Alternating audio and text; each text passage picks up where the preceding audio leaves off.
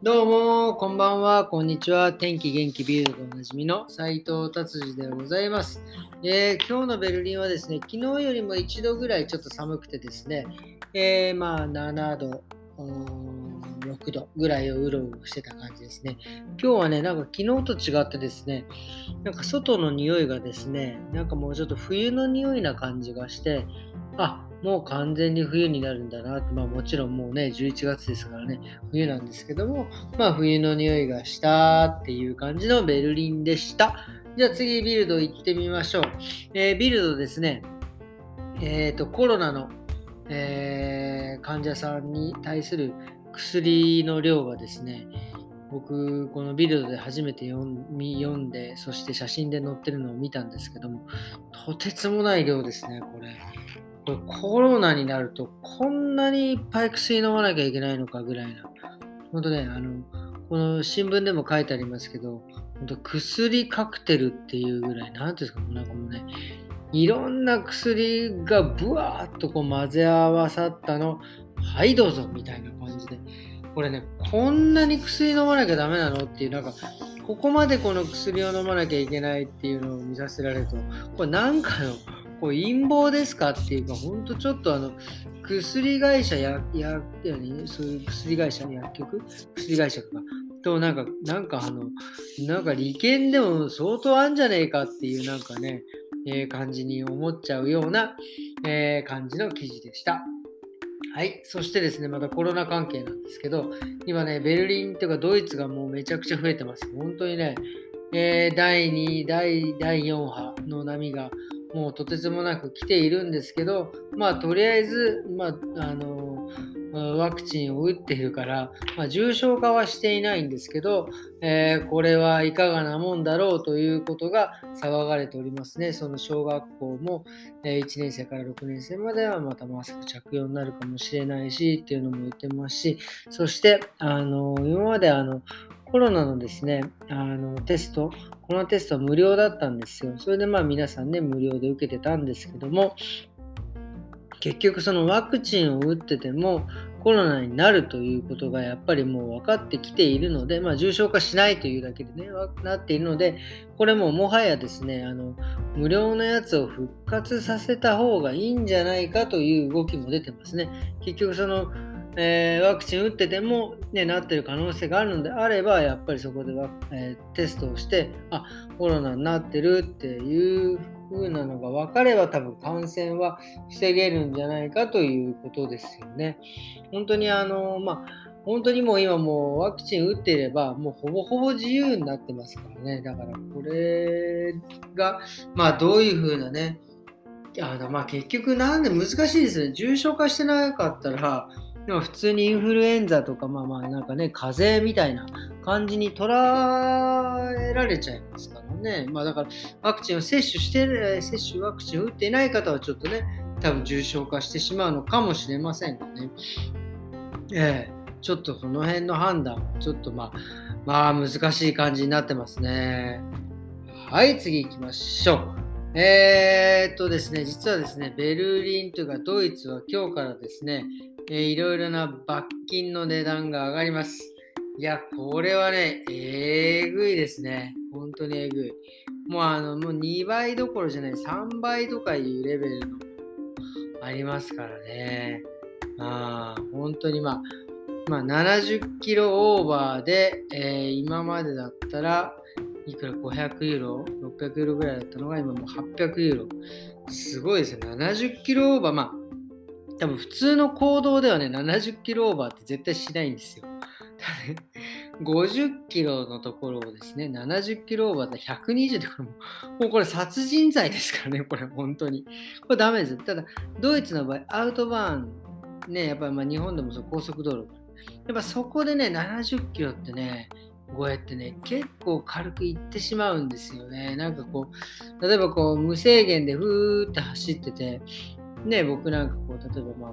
ぼーっとしてるともう軽くにひゃくキロぐらいはいっちゃうんですよ。本当にこれね、これはねあのまあね車のエンジンとかにもよりますけど、まあまあにひゃくキロぐらいいっちゃって、まあ意外にそこがひゃくさんじゅっキロだったって言ったらもうそのななじゅっキロオーバーですからね。だからもちろんその制限速度をちゃんと見ながら走ってはいますけど、まあここはねなってしまうんですよね。あでまあさんかげつの、えー、はっぴゃくユーロプラスさんかげつの免停ですかね。まあそうなんですよね。これはすごいな。まああとは今までですね、駐車違反は、えー、じゅうユーロ、場所によって違うのじゅうかじゅうごユーロだったのがもう完全にごじゅうユーロ以上になってますね。これはすごいですね。うん、であとはあの障害者のところに、えー、止めちゃってると、今まではにじゅうユーロだったのが、えー、ななじゅうユーロとかね。なんかまあまあまあいろいろあれですね。罰金がどんどん来てますね。まあとりあえず今日からだったんで、まあ僕は今日ね、えー、今日平日だったんで自転車だったんで、まあ、車には乗ってないんであれですけど、まあ本当にあの多分今日ね、その多分今日から、えー、罰金が増えたということですね。でですね、多分ねあのそのオーザムトってなんていうんですかね、おまわりさんではないんですけど、おまわりさん、えー、警察が委託している会社というかまあ。えー、がですねのが、えー、オーデンザムトっていうんですけど、その人たちが、えーとまあ、ざっくり言うとその駐車違反の人たちを駐車違反の車をこうチェックする役割なんですけど、普段そんなにいないのにもう今日は街中うろうろしてましたね。これ多分本当にこう罰金を取る、まあまあ、そのその働いてる方たちのね、なんかなんですか、モラルじゃなくて何でしたっけ、そういうね、あ出てこない、モラルじゃなくてなんていうんですか、そのそういうやつそういうやつですよ。なんかこうやらなきゃいけない数とかがね、多分あの決まっているんでしょうね。多分もうめちゃくちゃ、えー、いっぱい人がいましたっていうことですね。っていうことで、えー、ビルドはこんな感じで終わりにしたいと思います。今日はですねちょっと思ったのがですね、あのの今日ねあの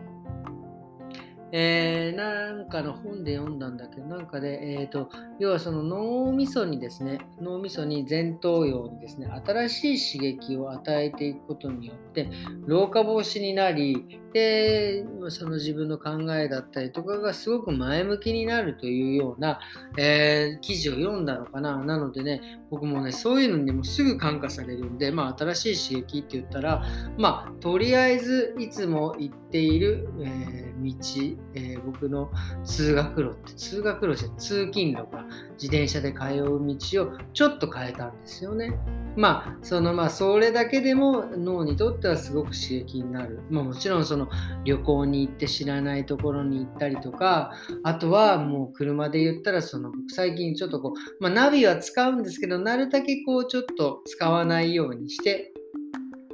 ることによって、なんか前頭葉に刺激を与えるっていうのをねやってて、で今日はですね違う道を通ったんですよ。あのなんていうんですかね、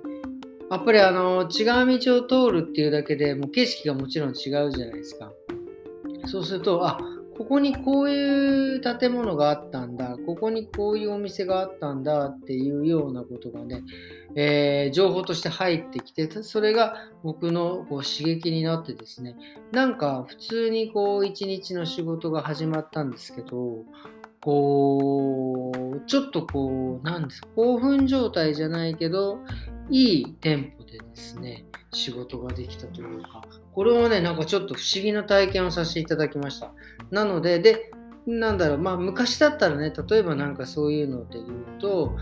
えー、なんだろう例えばそのなんだろうあの、えー、ドイツ語を覚えたての時にですね、自分の覚えたドイツ語を使ってそれが通じた時の喜びみたいのってあったんですよ。あ通じたぜって、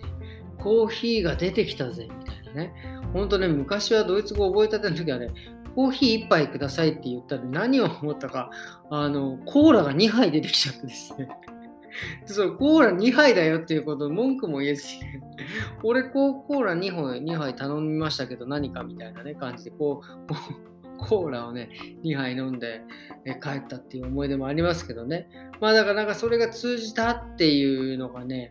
えー、その脳に刺激があるのと同じようなのなんかちょっとね感覚を覚えましたね。ちょっと本当にね一本違う道を走自転車で走っただけでなんかすごくねいい刺激になったなと思って、えー、こういう刺激をですねちょこちょこ自分の脳みそに与えていって、えー、老化を防いでですね、前向きになっていき、そしてこう素敵な人生を歩めたら最高だなっていうのを、えー、今日ちょっと、えー、思った次第でございます。なのでですね、皆さんもですね、こうちょっとこういつもと違う本を読んでみるとか、いつもとは違う新聞読んでみるとか、いつもと違うテレビ番組、多分そんなことでもね、僕はいいと思うんですよね。これはあの何のあの根拠もないですけども、いいと思うので、なんかそういうの試してみたら面白いんじゃないかなと思います。えー、それでは今日はどうもありがとうございました。えー、それではですね、また明日よろしくお願いします。さようなら。